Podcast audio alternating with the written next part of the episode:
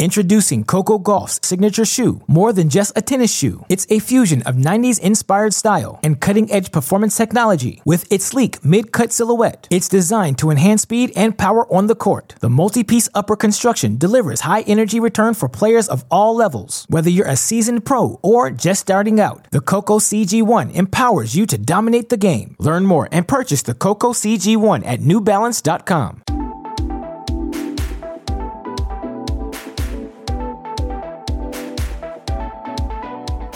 I think first things first, we have to establish where we are. Where where are you this week? I'm in Bologna. I'm in a very nice Italian Oh, hotel room. I'm in Bologna for the Davis Cup uh, in Italy, and um, yeah, it's been good. Having a great time. So who have you got in Bologna? We have Italy. Uh, we have Canada, Sweden, um, and Chile. Canada, Sweden, Chile, and Italy. And I tell you what, it's been really competitive. Uh, Like Yeah. it, it's it's great. I mean, we've been blown away. Canada, they're doing unbelievably well. Um, they upset Italy on the first day, uh, which was a really cool atmosphere. Uh, and they just keep on rolling. So on paper, they're not the strongest, but they're they're playing like it. So um, yeah, it's cool. It's good fun.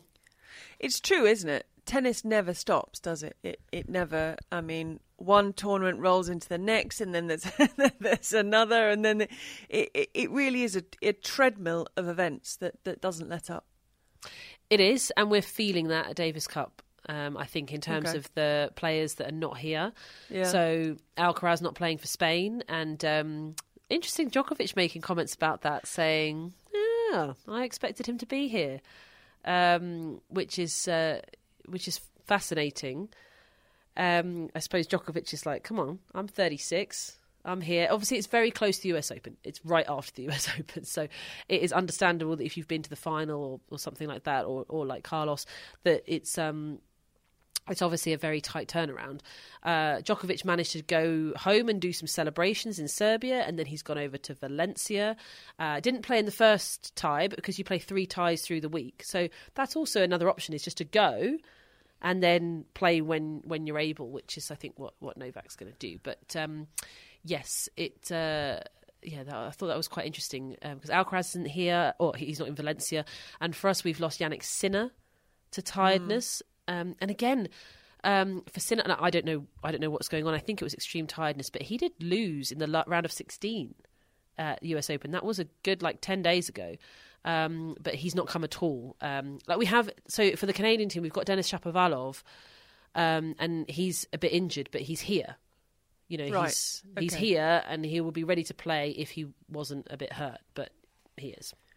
It's a hard one, isn't it? Because you've got you've got the pull of your country, and everyone's saying, "Well, hang on a second, this is your country, so so you should be here, and and you want to be there." And Carlos Alcaraz, I mean, you know, is he a, is he a wee bit injured? We saw the strapping on the thigh. The movement didn't seem as perfect as it normally is. Maybe he needs this time to recover, but then people feel he's letting down his country. But it, there is oh, I could say there's just not enough time to do everything, but there are some players who are doing everything. And maybe for Djokovic, look, it, it's easier when you've when you've when you've won your 24th and you're, you're full of that adrenaline, and it's great to turn up and go round and everything's. I don't know. It just everyone is different. Everyone is different. I think the problem is the expectation is the same.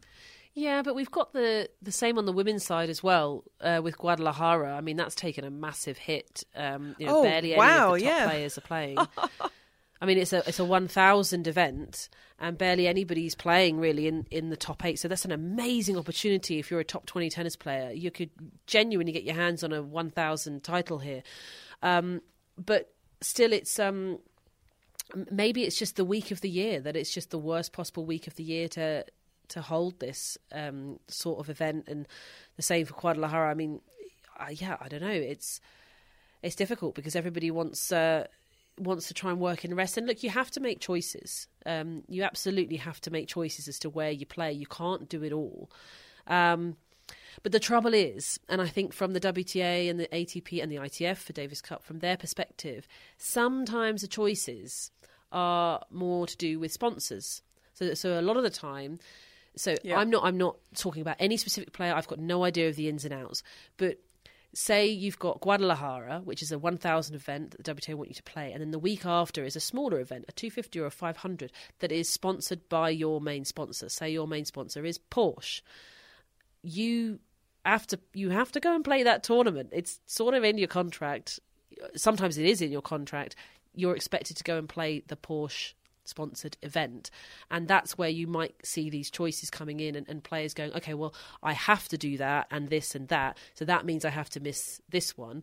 Whereas if you're the WTA or the ATP or the ITF, the ITF are going, well, surely Davis Cup is one of the first things you put into your schedule. And surely Guadalajara as a 1000 is going to be top priority. And then everything else is going to follow. But there's other things that that go on as well. And then, of course, you know, look, people are getting quite tired at this part of the season. Like, of course, it's uh, it's completely understandable. I think that the schedule is too long, it's too busy, it's it's too difficult for, for players to maintain. And what, we've seen a shift, really, haven't we? I think, I, especially over the last five years, of players just playing less and less. We saw Serena doing it a lot. We saw Federer doing it a lot, and I think, oh, then we saw Osaka doing it. Um, and I, I, think that's just sort of the, the, the way that it's going is people just do want to play less and have longer careers. If someone was going to offer me a Porsche, I'd turn up at the event, however tired I was. I, what if you've I, already got one? I'll have another one. Um, I would be there. And you've got to remember, so Iga Swiatek played Warsaw she normally wouldn't play it, but she's not not going to yeah, play Warsaw. Exactly. And then she gets to the US Open and she's like, I'm really tired.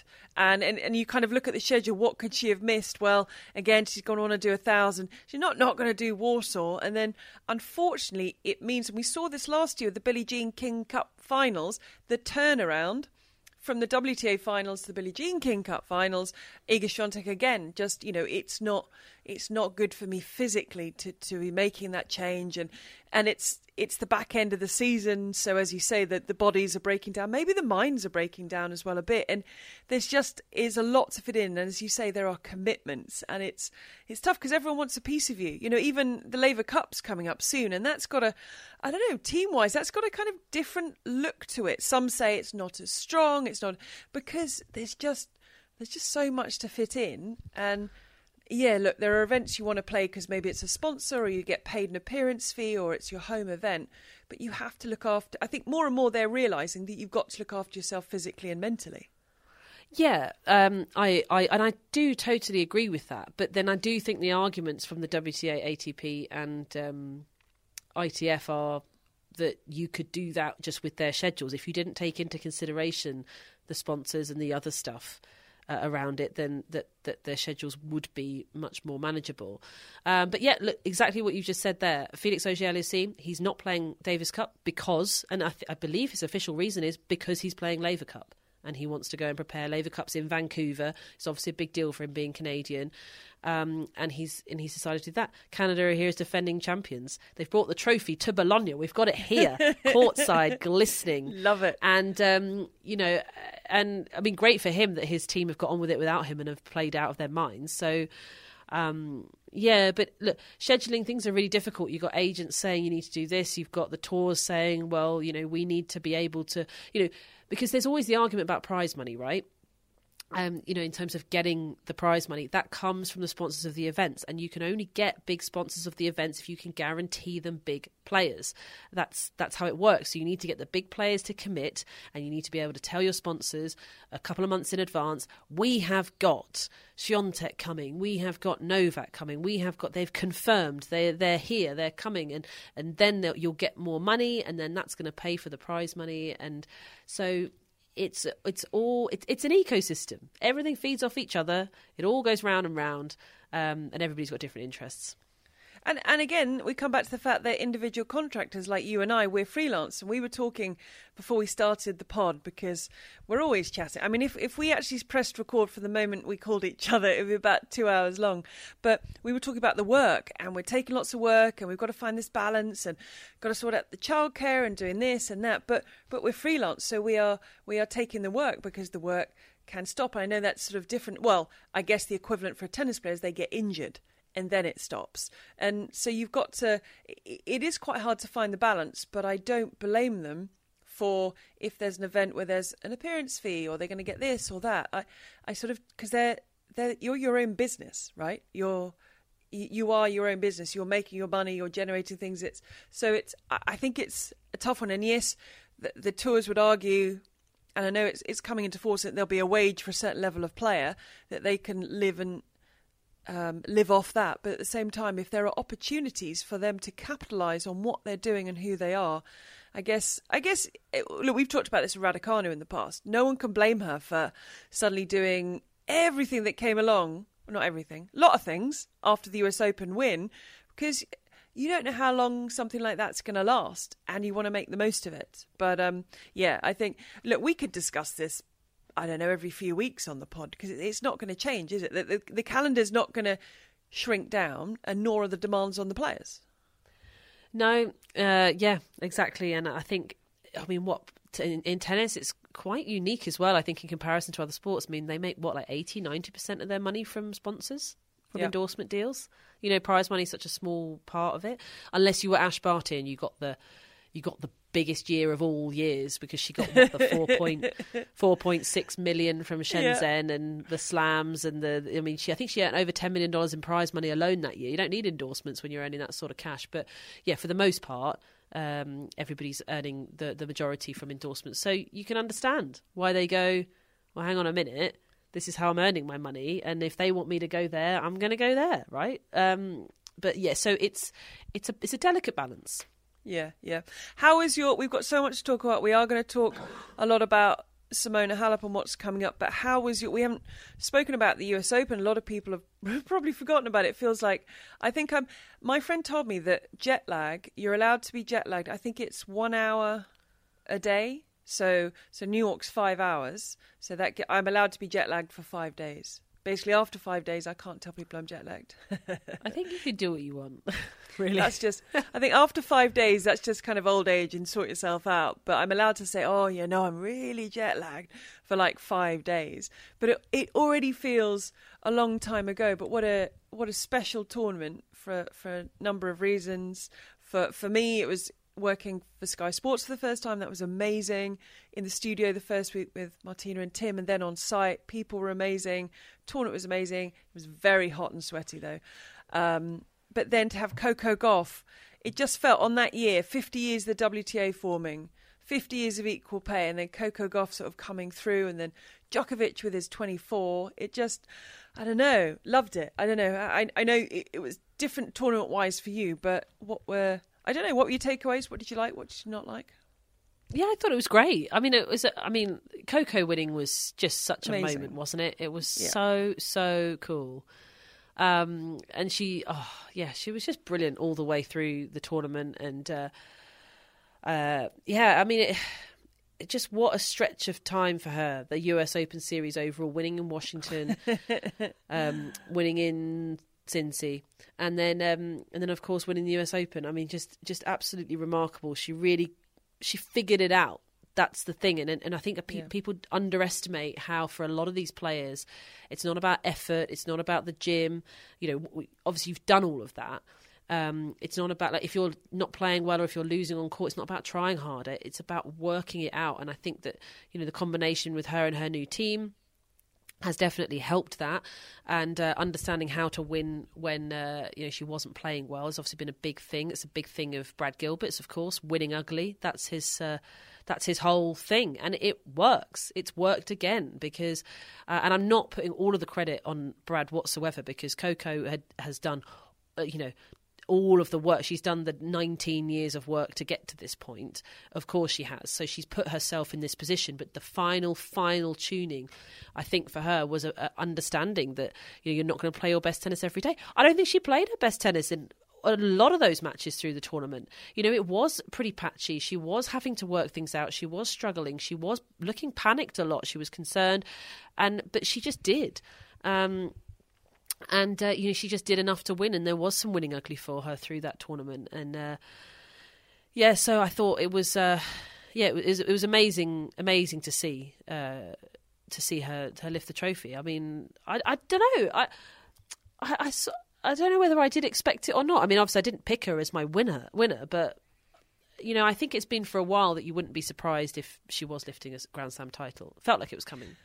Yeah, it felt like, well, especially as you say with the the North American hardcourt series season that she'd had. You know, she was building up with first Washington, and she gets a 500, she gets a Masters. It, it felt like it was building, and it felt like for the first time when we were talking about. I remember, I think Martina and Tim, they both went for Gauff to win. It, it felt for the first time she wasn't one of the, oh, I think she'll be there and thereabouts. She was people's firm favourite, not everyone's, because like you, know, I, I, you went Rybakina, did you? Or did I make that up? I think so. Yeah, yeah, I so. I went Sabalenka.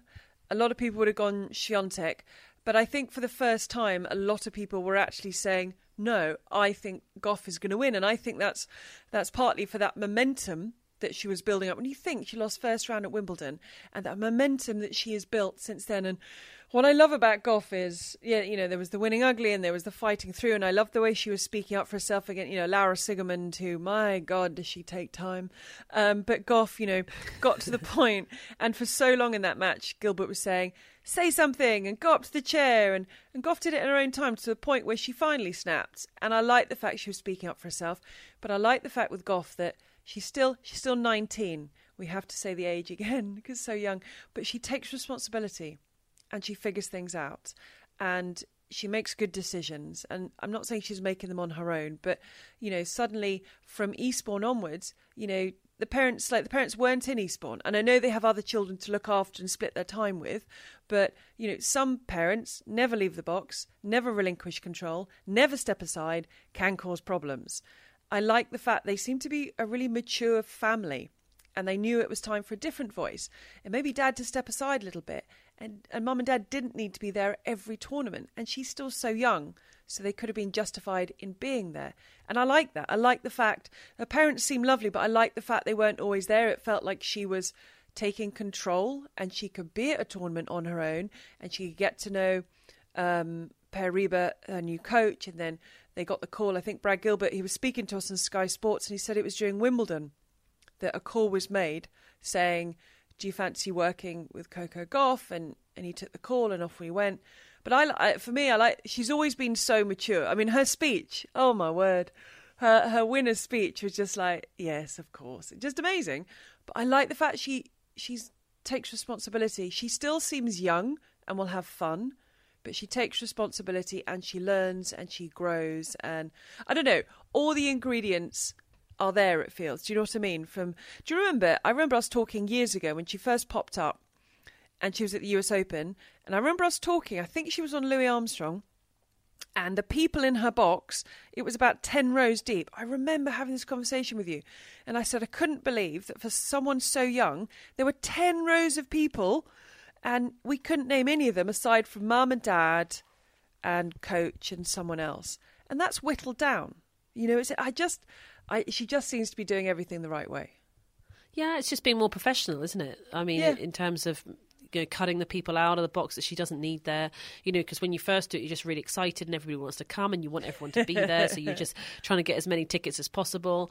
Um, and then, you know, when it becomes normal because you're playing at the US Open every year and uh, then you, you, are able to just say, no, not this year. You know, I'm just going to do it, it, this way. I mean, for me, the turning point was beating Swiatek in Cincy. Yeah, I think huge. that was huge. She she'd never got a set off her because as much as she was playing better, that really gave her the belief. You never won a set off her before in I think seven tries, and um, and then she beats her, and she played really well to do it. And I think that really made her see, okay, I can beat anyone on any day. Like I absolutely, like I think that just really gave her that that belief. The way she talked about it, I think that was a big moment. Of course, she was doing a lot of winning and feeling good, but I think, you know, look, she didn't have to play Swiatek in the end, but if she had played Swiatek, I think she would have had a great chance.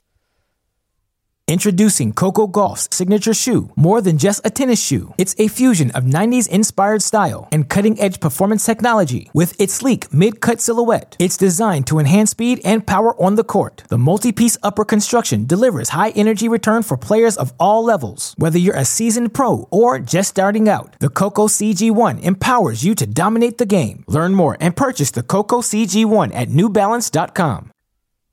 Can I ask you about balls? Because we had the trial of the women using the men's balls, men, women playing yes. with men's balls, quite literally. Um, and the WTA had already said we'd never use the men's balls at US Open to protect shoulders, to protect injuries. they came into play, and we had a few players like Vondrousova getting a lot of shoulder arm pains, and Jabeur talking about how it's a lot harder. And what was your kind of takeaway from? Do you think it was a success? Do you think it should continue, or do you think the WTA are right to try and protect their players by, as I say, using the the softer ones, the ones that use on the clay rather than the hard courts? Uh, look, I don't, I don't really know to be honest. I don't. Um, look, it's always going to suit some players and not others, and there's going to be some players like say Von Vondrousova and Jabeur, that sort of variety game. I think um, you know we're not happy about the heavier balls um, because I think it, it's going to be harder when you're playing against those power players, uh, which is what I was saying before the tournament. But they play with even heavier balls than this uh, elsewhere. Like, okay, I mean, Wimbledon has the heaviest balls. The Slazenger balls are the, the heaviest on, on tour. But I, I, guess you argue that the rallies are shorter, so they're not going to have as much wear and tear. Um, but yeah, I, I mean, I think all in all, it was fine, right? I mean, it's not like everybody was they weren't dropping like flies. You had a couple of grumbles and, and some injuries, but who's to say they would have, picked up those injuries without the um, the the heavy balls. Um, so yeah, like for me, it seemed like it was just sort of fine, really. I guess. And I'm really I'm happy that Aryna Sabalenka's world number one. I think for everything she's done, she deserves to. I know it's not how she would have wanted it. She came and spoke to us on set, and and she sort of said it, it's not how I wanted to become number one. And she said, you know, I'm going to wait for the tournament to finish and I'm going to think about it. But now, but she's done enough to deserve to be there. But I guess it's a little bit like Swiatek when she took over from Ash Barty. She then proved that she should be there and she stayed there. I guess for Sabalenka now, who's having such a good year, it's about running with it and, and how she deals with being the world number one. Yeah, and I think she will. I think she'll be absolutely fine because I mean, she might not stay as the world number one because I think it's very competitive. You're right at the yeah. top. You know, it doesn't feel like you know she's not dominating like Swiatek did. Um, I mean, she's obviously playing ridiculously consistently for such a powerful player, um, which is a very dangerous combination. But um, I just think she's sort of been waiting for it for such a long time. You know, she's been knocking on the door pretty much for the whole of Swiatek's range. She's not necessarily just sat at number two, but she's felt like somebody who's you know ju- you know there was quite a gap for a, a while but um, yeah i mean particularly this whole year she's been the best player in the world right? That's why she's number one. Like she just yeah. has been. So i think it's been quite a while and i, I don't think she's going to be um, i don't think she's going to be too spooked by it at all. And look she got the number one ranking officially well not officially unofficially in the middle of the tournament and she was still fine. She got on with it and she played and uh, so i don't think it's going to bother her at all. Something else that stood out um, from the women was Maria Sakkari, another early defeat, a tearful press conference, then saying maybe it's time to step away from tennis, doesn't really get it, etc., etc. And then pops up, is it San Diego? And she said she didn't realise that when she was talking, it would be translated and everyone would hear it. And all the messages and the love she's got has been incredible, and she's going to carry on. But what do you do when you're a player in this kind of funk? And you know for some i guess they change the whole team or uh, because i find it so hard in any sport i guess but it's in the public eye isn't it? You, are playing out to get the wins she's got to do it out there in public she's got to i just your sort of heart goes out to her but to get back to it she's got to keep just grinding it out. I mean what does she do? Does she change everything up? Does she step away? I mean it's it's really sad to see. Well you got three choices you make a significant change in what you're doing, um, you step away, have a break, or you just work through it and you keep going and you keep going and you, and it will turn around at some point. Um, but that's that can be pretty, pretty, demoralizing, I have to say, for for a, a long period of time. Um, yeah, I mean, and the thing is, is with changing your team. So it's interesting because you can look at Sabalenka, where at the end of last year, her coach said, there's just nothing more I can give you. Like it's not working. Like I can't. We're trying to get you to a Grand Slam winning level, and I just I can't. Um, you know, I've, I've we've worked together for years, and it's not happening. And she said, no, it's not you, it's me. So she didn't change her team, but what she did change was her perspective on everything. She said, "Right, I've got to sort out my serve." She's got a biomechanic input. She she changed a lot about her approach. She said, "Right, I've had enough. I'm going to sort it out," and it worked. Right, she won the Australian Open a month into the the new season you could change your team, um, and that look that isn't necessarily like Sabalenka could have done that, and that's not necessarily a slight on the team. That's not saying that the coach is not doing a good job because just sometimes as a player, you just need something external to sort of lift you out. It's the same for anybody. If you're in like a real funk, you're in a proper bad mood for a little bit of a while, you're, in a slump. Sometimes you could just have something external can come along and it can really lift you you up, or, or you could change your environment. You could say, right, I want to be around these people or whatever, and you can you can do things. So. You know, as I say, it's not to necessarily say that Sakkari's coach isn't doing a good job, but it just a refresh might be the best way for her to start again. So I don't know, but maybe she wants to have a break before doing that. I mean, we're approaching the end of the season you know maybe she just wants to say now like like let's just call it for the end of the season and and we'll see. I don't know. We've seen lots of players do that before and it's been fine. So um, but yeah it's not it's not nice to see when when you know players are getting upset. But um, I hope everything's all right in herself and it's just yeah. she can't get her game going. Everything else is fine. Yeah no that's key. Um, so Novak Djokovic 24 Grand Slam titles. The jackets were ready the jackets were whipped out. Everyone had the 24 on. And then recently, and actually I heard this, I heard this in New York, but it was that he was going to part ways with his manager, his two managers, and I also heard there might be a coaching change brewing as well. But that's, I mean, I, I don't know the exact reasons behind it. I mean, it look being an agent and manager for a top player it's going to be stressful. It's going to be very stressful. So I don't know the reason behind it, but it seems as though, you know, he hits 24 and he could be once again making some major changes. Well, he's just going to keep going, isn't he? It's um, it's phenomenal. Yep, he's got uh, he's got plenty of life in him yet. Unfortunately, for everyone else, what was it? Daniel Medvedev said, "Why are you still here?"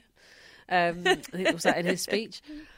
Um, but yeah, I mean, yeah, it'd be fascinating to see him um, change up the team again. But who knows what that reason is? You never know. It could be um, members of his team saying, "Right, okay, had enough now. We've got you to 24. Job done. I don't want to be on the road." There's all different different factors that could could go into it. It is a slick machine. The Djokovic enterprise is oh. it's slick and it's firing, and um, I mean he's absolutely sensational. I mean it was a, a phenomenal run. And I was really happy for Daniel Medvedev. I know he said before the tournament, I want people to talk about me. Why are people not talking about me? We should have been talking about him more because he has the record over the last few years for wins on hard courts. He's won the US Open before, etc., etc., etc. But I think we were so lost, so carried away, so in love with this Djokovic Alcaraz rivalry. And, you know, since he did nothing to dampen that, we wanted more of it.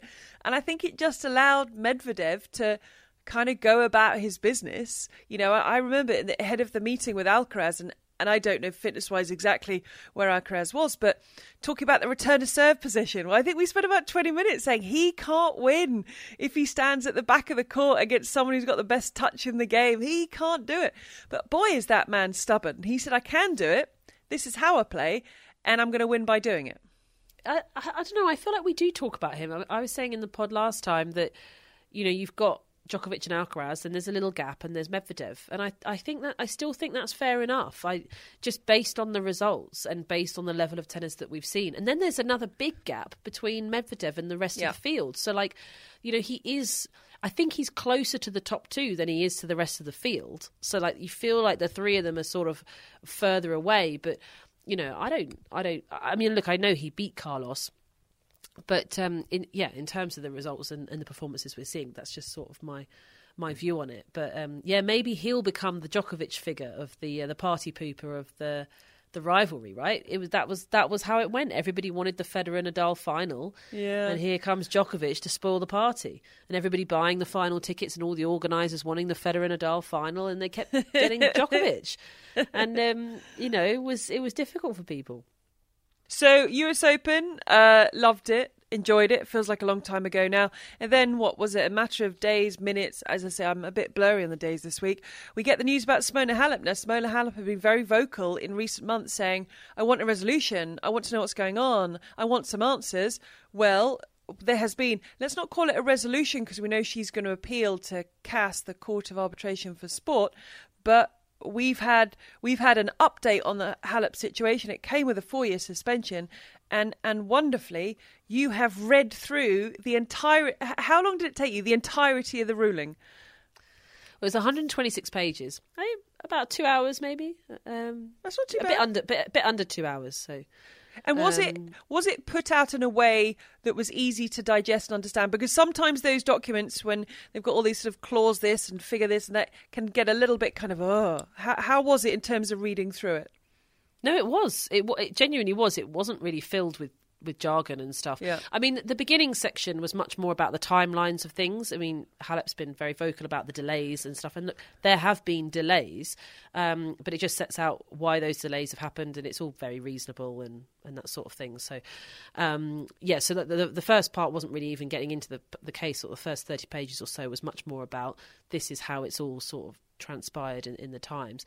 Um, but yeah, it was it was written very well. I thought it was pretty easy to understand. I don't have any expertise in this, of course, um, and uh, yeah, it gives a, a good overview. I don't, you know, I don't think it gives you um, a sense of what happened, as in you know what led up to. Uh, the positive tests, but I think it gives you a good overview as to the way forward for Halep now. Um, I think it's very difficult for me to sit here and say, like, if you were to say, "Did she dope?" I don't, I don't have an answer for you. No, you but know if I I mean. can ask for people listening, and there might be some that just join us and like tennis but don't follow it like we do. So if you could break it down into what she was accused of, right? What led to this, and and what your takeaways are from what you read. So the starting point was she had a positive urine sample at the US Open last year, um, so a full year ago, uh, and it was positive for roxadustat, which is a, uh very performance-enhancing drug if used to, in that way. Um, increases your blood flow and your oxygen levels and that sort of thing. I mean, it's been compared to sort of like an EPO. Um, people might have heard of that because of Lance Armstrong. Um, so that that's that. It is not a naturally occurring uh, chemical in your body. So, as in any form of it in you is abnormal. It just it shouldn't it shouldn't be there. It's obviously on the ban list, and and that's that. It's not like sometimes you know there's things about testosterone, and like Yeah. obviously everybody's Yeah. body makes a certain amount. And it's about levels. This is like if it's there, that's bad. Um, and so she had a, a positive uh, urine sample at the US Open and was uh, informed uh, of her immediate suspension, which of course she has denied strenuously, strenuously um, right from the beginning. Then uh, she came out and was talking about delays. It was months later. It was actually early this year. She was talking about delays to the to the hearing and that her hearing had been delayed again. I think it was it was due to be in March and it had been pushed back. But that was because new evidence had come to light and it was a new allegation because there were abnormalities in her blood passport. And her blood passport had been investigated separately without knowledge of the urine sample because it's it's different experts doing it. Not you know, it's not like one place does it all. The blood passports are run by a, a certain team, and the- and the urine samples others. And this team had been investigating her for months because of an abnormal blood result, which um, again had come at the U.S. Open in September. So there were actually two sort of separate investigations going on. Uh, into doping violations with different evidence. So she essentially has um, yeah, so so that yeah, so there's there's there's two, uh, uh, I suppose, allegations that she needs to defend herself against. And the people who were looking into this, I'm right in thinking that they didn't know who she was or what sport she did. So they weren't thinking, right, this is a tennis player and they do this. It's just, they're just analysing the samples of what's in front of them. Is that right? Yes, so they they don't have any idea to begin with. And what they're saying is, as you said, it's not a naturally occurring substance. And what you're saying is the period of time, or what was the period of time they were looking at or believe it was in her system for? Well, so the, the urine sample was just in September, and the it got flat for the blood passport it got flagged in in September. And the blood passport is just that you consistently have your blood taken, and they can see the markers of your blood, and then they can see if it's been tampered with. Because and and, sure, it might happen for physiological reasons. You could have an operation, you could become anemic. There's all these sorts of things that could happen, but then that's to investigate and to find out if there is any sort of reasonable explanation for it. Um, but once that blood um, had been flagged, they then looked back at other results and they also saw that in March it was abnormal, not necessarily strong enough to have flagged that that it it was um, something that needed to be investigated and potential doping. But when you put the two together, it followed a pattern, and the ITIA's allegation is that she started doping in March 2022, that she repetitively and systematically doped until September 2022, and those numbers had increased all the way through. Um, and that is their allegation. Um, uh, and and with all of the evidence they have, that's the conclusion they came to. Now, the tribunal found the the end result was that the tribunal agreed that she had doped in September 2022. Um, but they couldn't be sure of March because there weren't any tests in between that. If there was like another test, th- there was another blood test, but it had um, it was invalid.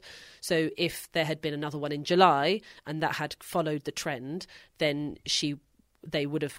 They, um, I uh, imagine they probably could have said yes, she had been doping that entire time. So at the moment, um, the only thing that has, I suppose, from their perspective, been proven is that she was doping in September. And from seeing things on, on social media for people who've also read it and having a conversation with you, it, sounds like that um, Simona Halep's defence hasn't necessarily helped her in terms of the defence it has put up for why this might have been in her system. Well, it's just being dismissed, really. That's the thing, is that. Um, so her defence is that um, there she was ta- she started taking a new supplement in uh, in August that was contaminated with roxadustat. Now, she didn't declare this on her um, on her form that she does when she does her anti-doping when she does her drugs test. You have to write down everything that you're taking. She didn't declare it which is a bit sloppy. Um, and then after the positive urine sample she had an interview in october uh, with the ITIA. Um, didn't talk about a new supplement at all. Obviously, she's putting out her defence. Didn't talk about it. Didn't mention it. Um, so it was just news to them later on when Halep's team came and said um, she was taking this supplement, uh, and we've tested it, and it is contaminated with roxadustat. Um, Halep said she forgot um, about it. Um, which, uh, I mean, look, it's a high pressure situation, so you can I mean, I'm sure you know you're not necessarily going to be thinking clearly, but anyway, it was tested for rox- roxadustat. Um, and uh, and it, it, was contaminated. That's from Halep's team. So then the ITIA said, "Cool, let our experts test it." They tested it, didn't find any roxadustat. So that was quite a big clash between both sides. Is that one was saying we don't find any contamination, and the other was saying there was. Um, in the end, the tribunal sided with Halep because the expert for the ITA, ITIA couldn't um, offer any explanation as to why there would be a false positive. It just it, there were very different testing methods, and you know couldn't really say why this had happened. So they said, right, let's just take Halep's team. You know, these are all professionals. There's no you know question mark over that. Um, we'll take those numbers and we'll go with it. That then the problem is that the numbers that have been found in the drugs in the supplements, sorry, were so tiny that it couldn't possibly have caused the amount that um, was found in the urine sample. Well, that's the ITIA's argument. That's their expert's opinion, and um, Halep's team dispute that. So basically, the ITIA have essentially dismissed that as evidence because they've said, "Well, that's not possible. So you must have had it from somewhere else." Um, and Halep's team are, are saying, you know, that they just dis- they fundamentally disagree with that, and they say it is possible, and and that's that. It's wow. It's uh, it's a difficult position for Simona Halep. It's it's interesting that on social media, a lot of um, people who have Halep fan accounts who cover Romanian tennis are are coming to the conclusion that you know this did happen. And as you say, you can't say how it happened or, or why it happened, but there is obviously clear evidence that it was in her system, in her blood. And it, you know, on social media, I, have even seen one account saying that they're probably going to shut down their account because they believe this did happen for whatever reason, knowingly or not. And this will then be a four year suspension that's upheld. And then people looking back on past results, one of those, the Wimbledon win in 2019. But but there's nothing to say I think all of that, that is a bit, was happening. I think all of that is a bit silly, really. Like, as in the accusation, the allegations, which have been upheld, are, are yep. just. Uh, you know, well, the accusations were from March to September, but the only thing that's been upheld has been September. So there's, there's, I don't think there's any question mark about any of her results before 2022, and I think that's a bit silly um, to think. Um, so I, I, was just talking about the um, the urine sample of the roxadustat. The other part is the blood passport, where there just isn't really much defence because for the for the blood passport, um, yeah, for for the blood passport, it's it's like it, it it just it shows that your blood is different, right? It just it shows it's to a significant level, and you know the ITIA experts uh, and the independent experts that were were working on this were, were basically like, you know, un- unless you've become anemic or something's happened, then there, there's no really really a, a reason for this. And then when you put that together with the positive urine sample and from their perspective, there's no valid explanation for that either because the contamination doesn't cut it. You put it all together and it's not a good looking picture. So from there, no. that that's why they've come to the conclusion that it was repetitive and systematic um, uh, uh, doping. But um, you know, for Halep, her defence on the blood passport really um, hinged on well, it, the numbers were still in a normal range for a woman between the age of 25 and 35. So if you take an average woman, um, and and really the ITIA's response was, yeah, but that's the point of the blood passport is that we don't compare you to random people. We compare you to you and your blood and your footprint, and we've got your blood data, data from 2013 to now, and you need to explain this. Um, and there just hasn't really been been a, a strong enough explanation. So there are, as I say, there are two things she needs to defend against. There's one that they just dispute that the contamination couldn't possibly cause that that range, and it does get really technical to do with numbers and readings and all this sort of stuff. But I think that's the general gist of it. and then the other is the blood passport, which their argument is you're not allowing for these variations, whereas the ITIA and the experts that run the blood passport program strenuously strenuously say we absolutely allow for all of these variations that is is all calculated and this is such a big outlier. And uh, so that that is basically it really myself and our listeners appreciate you going through every page of that document and I'm I'm going to go through every page of that document once I stop using the excuse of jet lag and I'm also starting work on the Rugby World Cup. I've completely switched sports for a few weeks.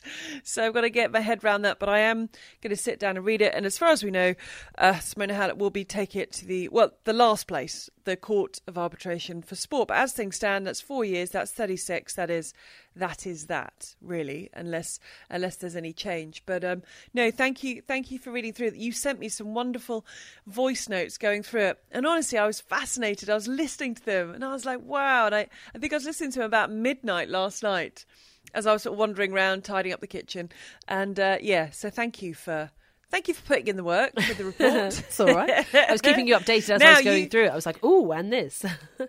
it was fascinating. No, I loved it. And there's there was another one. Then one of your voice notes was like nine seconds, and I was like, "Well, what update have I got in nine seconds?" But that I think that was you just saying good night. I'm, I'm done. Good night.